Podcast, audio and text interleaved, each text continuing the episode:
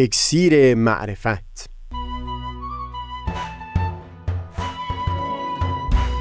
مروری بر مزامین کتاب ایقان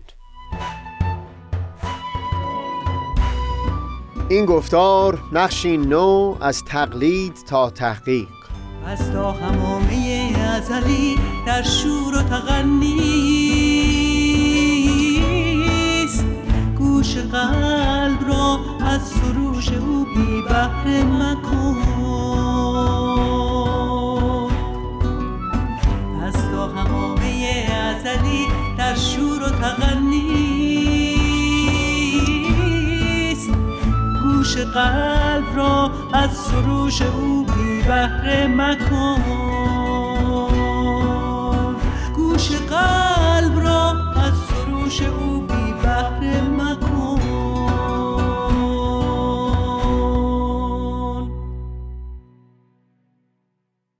دوستان سهیل کمالی هستم. در گفتار قبل سخنی گفتیم پیرامون توصیفی که ارسطو از ذات الوهیت به دست می‌داد به عنوان قایتی برای جهان هستی که به عشق او هست که جمله کائنات در حرکت هستند.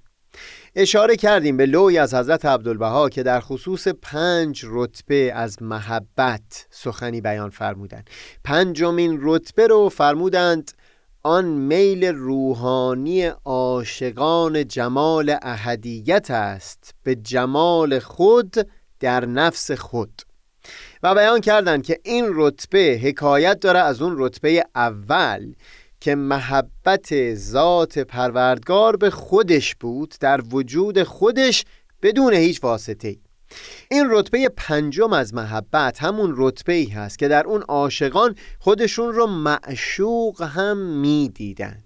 در کتاب ایگان بیانی رو مشابه همین نقل کردند که انتل حبیب و انتل محبوب تو هم عاشقی و هم معشوق. و هم در همین رتبه است که اولیاء الهی ندای انالحق سر دادند. حالت هایی که در اون خود رو خدا می‌دیدند و خدا رو در خود می‌دیدند اگرچه جدایی خودشون با خدا رو هم می‌دیدن. این رو در کتابیقان یک دو صفحه بحث می‌کنن از مهمترین ویژگی های این رتبه اون حس بینیازی هست که در وجود فرد پدید آمده. اون چنان قنایی رو در وجود خودش حاضر می‌بینه که خودش رو در رابطه با همه آدمیان بینیاز حس می‌کنه. در گفتار قبلی بیان حضرت بودا رو نقل کردیم در خصوص یاقوتی که اون شخص در مشت داره و سایر آدمیان به او میگند که پر کاخ است. این رتبه هم اون جایی هست که این فرد از وجود اون عالی ترین نشانه از معشوق در وجود خودش خبردار هست. اون یاقوت رو لمس می‌کنه در درون وجود خودش و لذا بینیاز هست از ستایش دیگران. در گفتار 109 از شخصیت های نیرومندی سخن به میون آوردیم که نیازمند به تمجید دیگران نیستند چون ارزش های ثابت و تزلزل ناپذیری رو در وجود خودشون محکم کردن اینجا هم سخن از اون رتبه ای هست که فرد اون چنان جایگاه خودش رو والا یافته که به جمال معشوق در وجود خودش عشق میورزه. همچو کسی نمی‌تونه خودش رو نیازمند دیگران ببینه. در گفتار 117 به مناسبت میلاد حضرت بهاءالله در خصوص یکی از آثار ایشون کلمات مکنونه مطالبی بیان کردیم.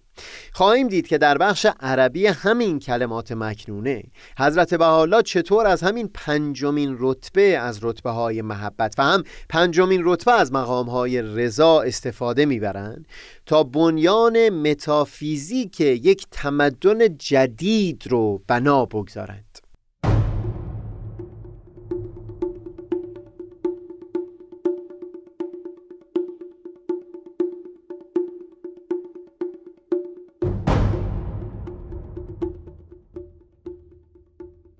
تأکید کردم که مهمترین ویژگی که در خصوص این پنجمین رتبه محبت توصیف می کنند همون بینیازی هست. یعنی وقوف و هوشیاری و عشق و محبت شدید نسبت به معشوقی در وجود خود که نمی‌گذاره فرد سرسپرده دیگری بشه. حضرت بهاءالله در بخش عربی کلمات مکنونه با تأکید بر همین جایگاه والا در وجود انسان تلاش می‌کنند تا او را من بکنند از اینکه زمام شناخت و معرفت خودش رو بخواد در کف اختیار دیگری بگذاره در کنترل دیگری بگذاره. توجه داشته باشید این رو در جوی نازل می‌کنند که جامعه هم دچار استبداد دینی شده بود و هم استبداد سیاسی. تا اونجایی که مربوط به معرفت و شناخت در مسائل روحانی حتی اساسی ترین مسائل اعتقادی می‌شد مردم زمام اختیار رو به دست علما سپرده بودند. و در مسائل سیاسی و اجتماعی هم امور در کف اختیار پادشاه و تصمیم گیرندگان بسیار معدود بود بی اون که مردم در اداره امور دستی داشته باشند.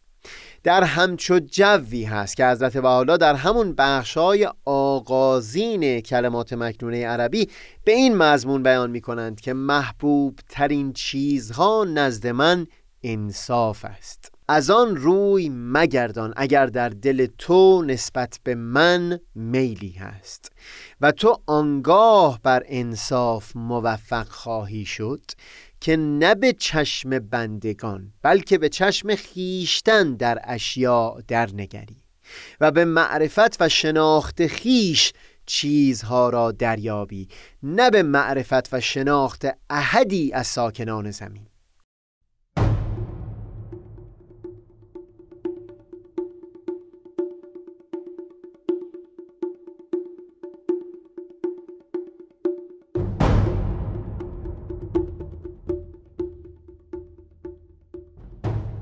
در چندین و چند فراز از کلمات مکنونه عربی حضرت بحالا با بیانی بسیار محکم مخاطب رو متذکر میشن به قدرت و استعداد بالایی که پروردگار در وجود یک یک آدمیان به ودیعه گذاشته. سراحتا به این مضمون بیان می کنند که قلعه مستحکم من تویی در آن داخل شو تا در امان بمانی. و بیان می کنند چراغدان من تویی و چراغ من در توست. پس روشنایی از آن بجو و از غیر من طلب نور مکن. زیرا که من تو را بینیاز خلق فرمودم و نعمت را در تو تام و تمام نمودم. و باز به این مضمون بیان می کنند که تو را با دستهای قوت ساختم و به انگشتان قدرت خلق فرمودم و در تو جوهر نور خیش را به ودیعه گذاشتم. پس بدان از همه عالمیان بینیاز باش چرا که ساخته دست من کامل است و حکم من نافذ. در آن شک مکن و تردید منما. و در جایی با سریح ترین عبارت ها من می‌کنن از اینکه شخصی علم رو و شناخت و معرفت رو بخواد از منبعی غیر از وجود خودش اخذ بکنه. تو را بینیاز خلق فرمودم. چگونه خیشتن را فقیر می‌خواهی؟ و تو را نیرومند ساختم از چه رو خود را خار و خفیف میجویی؟ و از جوهر علم تو را ظاهر فرمودم چرا از غیر من طلب علم می کنی؟ نمی‌خوام در اینجا یکیه که فرازهایی که این معنی رو در اونها تاکید کردند نقل بکنم. فقط به یک مورد دیگه اشاره بکنم که به این مضمون فرمودند که گوش تو گوش من است و چشم تو چشم من. پس با چشم خیش در چیزها نظر بیافکن این فراز آخری که نقل کردم به خوبی روشن می‌کنه مقصود حضرت عبدالبها در همون تفسیر کنتوکنز رو. وقتی فرمودند که اون پنجمین رتبه از محبت حکایت از اون محبت رتبه اول داره که ذات پروردگار به ذات خودش عشق میورزید. سخن از همچو جایگاه والایی در وجود انسان هست که نمی بایستی چشم و گوش رو به دیگری بسپاره جالب اینجاست که چهار سال بعد از نزول کلمات مکنونه در کتاب ایقان این رو به وضوح بیان می کنند که شرط دست یافتن به حقیقت قدم گذاشتن در راه جستجو به طور مستقل هست بی اون که تکیه فرد بر علما بوده باشه یعنی چشم و گوش رو به دیگری سپرده باشه.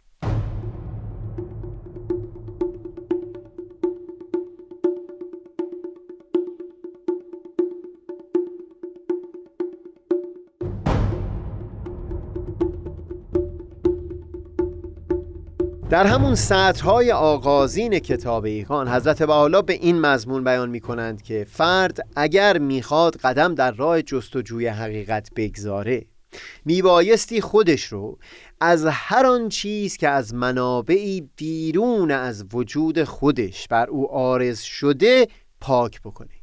یعنی گوش رو از استماع سخنان دیگران و چشم رو از ملاحظه کلمات سایر کسان. که بر اساس بخش های بعدی کتاب ایگان این هر دو مربوط میشه به گفته های علما در خصوص ظهور جدید الهی چه اونها که هر روز بر منبرها بیان می‌کردند استماع سخنان اونها و چه اونها که در رد ظهور جدید بر کاغذ آورده بودند. ملاحظه کلمات فانیه بعد در همون سطرهای اولیه کتاب ایگان دقیقا مشابه مضمون همون فراز کلمات مکنونه در خصوص انصاف رو بیان می کند زیرا اگر عبد بخواهد اقوال و اعمال و افعال عباد را از عالم و جاهل میزان معرفت حق و اولیای او قرار دهد هرگز به رزوان معرفت وارد نشود و به سرمنزل بقا نرسد و از جام قرب و رضا مرزوق نگردد. بخش مفصلی از کتاب ایگان در بیان همین هست که سبب دور ماندن مردم از پذیرش ظهور پیامبر الهی در این روزگار و همه روزگارها علما بودند و هم مردم رو دعوت می کنند که به چشم خودشون ببینند و به گوش خودشون بشنوند. حتی در یک جا درست به مضمون همون فراز کلمات مکنونه بیان می کنند که چشم پروردگار در وجود آدمیان به ودیعه گذاشته شده و از مخاطب می‌خواند که به همون چشم الهی که در وجود آدمی به ودیعه گذاشته شده بنگره در امور. لو انتم به عین الله تشهدون. پذیرفتن و جدی انگاشتن بیانات کلمات مکنونه عربی و همون رتبه پنجم از رتبه های محبت و هم مطالب تفصیلی کتاب ایگان در بخشی که اشاره کردیم. می‌تونه مقدمه ای رو فراهم بیاره هم برای دموکراسی در عرصه سیاسی و هم برای آزاداندیشی در مسائل معنوی و اعتقادی یعنی مقدمه ای رو فراهم میاره تا افراد از جایگاه والا و توانایی بزرگ خودشون در معرفت مسائل معنوی و اجتماعی خبردار بشن و اون بینیازی رو در وجود خودشون حس بکنند.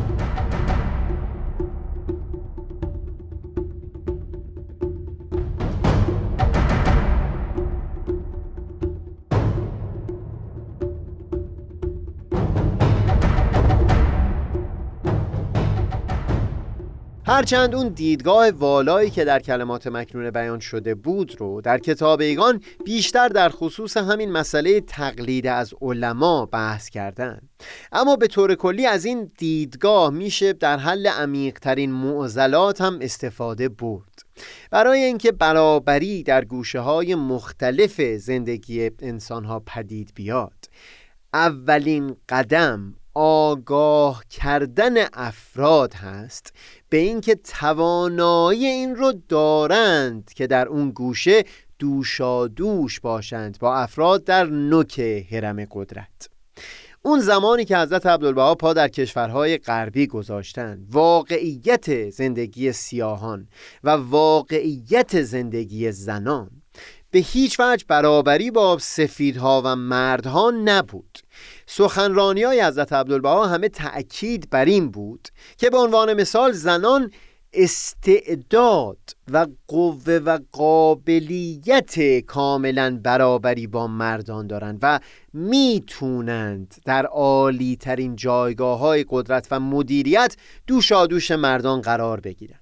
حتی بیان می‌کردند که اگر زنان در رده های عالی مدیریت سیاسی قرار بگیرند بشریت قدم بزرگی برای نزدیکی به صلح برخواهد داشت. و همین امروز برابری زن و مرد به هیچ وجه در جهان بشری استقرار پیدا نکرده و این رو به وضوح میشه دید که در بیشتر مواقع این خود زنان هستند که نسبت به جایگاه و موقعیت و مقام خودشون بیخبر هستند. اگر مدارا با ضرب و شتم هست اگر پذیرفتن توهینهای لسانی هست اگر پذیرش محدودیت و کنترل از سوی مردان هست همه و همه در بسیاری مواقع نتیجه همین نبود آگاهی نسبت به اون جایگاه والای زنان و توانمندی هایی هست که در وجود اونها نهفته هست. سالها پیش استاد فلسفه ما در اصفهان که الان دیگه در میون ما نیست نکته ظریفی رو بیان می‌کرد. در تعریف عدل این جمله در فلسفه بسیار معروف است که اعطاء و کل زی حقن حقه. عدل عبارت است از بخشیدن حق هر صاحب حقی. سخن اون استاد این بود که اگر یکی از پیش دارای حق هست دیگه دادن حق به او چگونه معنا پیدا می‌کنه؟ توضیحشون این بود که مشخصا در تعبیر صاحب حق مقصود قوه و استعداد هست برای داشتن اون حق. اما از بخشیدن حق مراد این هست که این قوه به فعلیت رسیده باشه. زنان هم میبایستی ابتدا عمیقا هوشیار شده باشند نسبت به این حق. یعنی اینکه استعداد و قابلیت اون جایگاه عالی و برابر رو دارند و این حق اونها هست. اونگاه در مطالبه این حق قدم های جدی برخواهند داشت. وقتی آگاه بشن که این حق اونها هست. کما اینکه درباره حق تحصیل، حق رأی و بسیاری حقوق دیگه بعد از اینکه آگاهی نسبت به اون حقوق در دل و ذهنشون پدید اومد و محکم شد قدم ها برداشتند و اونها رو عملی هم کردند.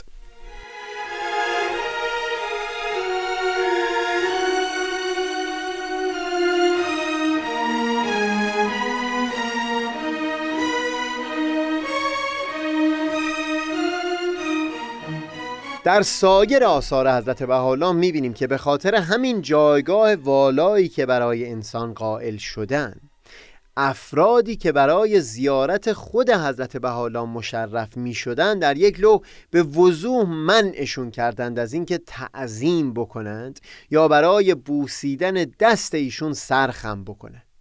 به این مضمون فرمودند که شایسته احدی نیست که خود را نزد دیگری خار و خفیف گرداند. و باز تأکید می کنند که بوسیدن دست و سجده یا سرخم کردن و تعظیم کردن در برابر حتی پیامبر الهی هنگام تشرف به حضور او بر بندگان حرام شده. تأکید می کنند که سجده فقط و فقط بر درگاه حضرت غیب روا است و نه بر دیگری. به طور کلی این بینش که در کلمات مکنونه عربی به دست دادن و در کتاب ایقان هم دست کم یک مورد کاربرد اون رو شاهد بودیم در خصوص استقلال افراد در تشخیص اساسی ترین مسائل زندگی. این رو میشه به عنوان الگویی در سایر گوشه های زندگانی آدمی هم در نظر آورد. این الگو که برای پدید آوردن تغییر ابتدا میبایستی فرد رو آگاه بکنیم نسبت به جایگاه والایی که او قوه و استعدادش رو به حقیقت داره و لذا این حق او هست.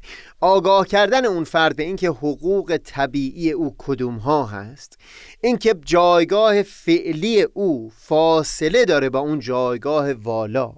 و اونگاه تشویق او به حرکت دقیقا به همون مفهوم عرستویی اینکه استعدادهای نهفته در خودش رو یک به یک شکوفا بکنه تا زمانی که دارای اون حق مسلم خودش بشه. منم آفتاب بینش و دریای دانش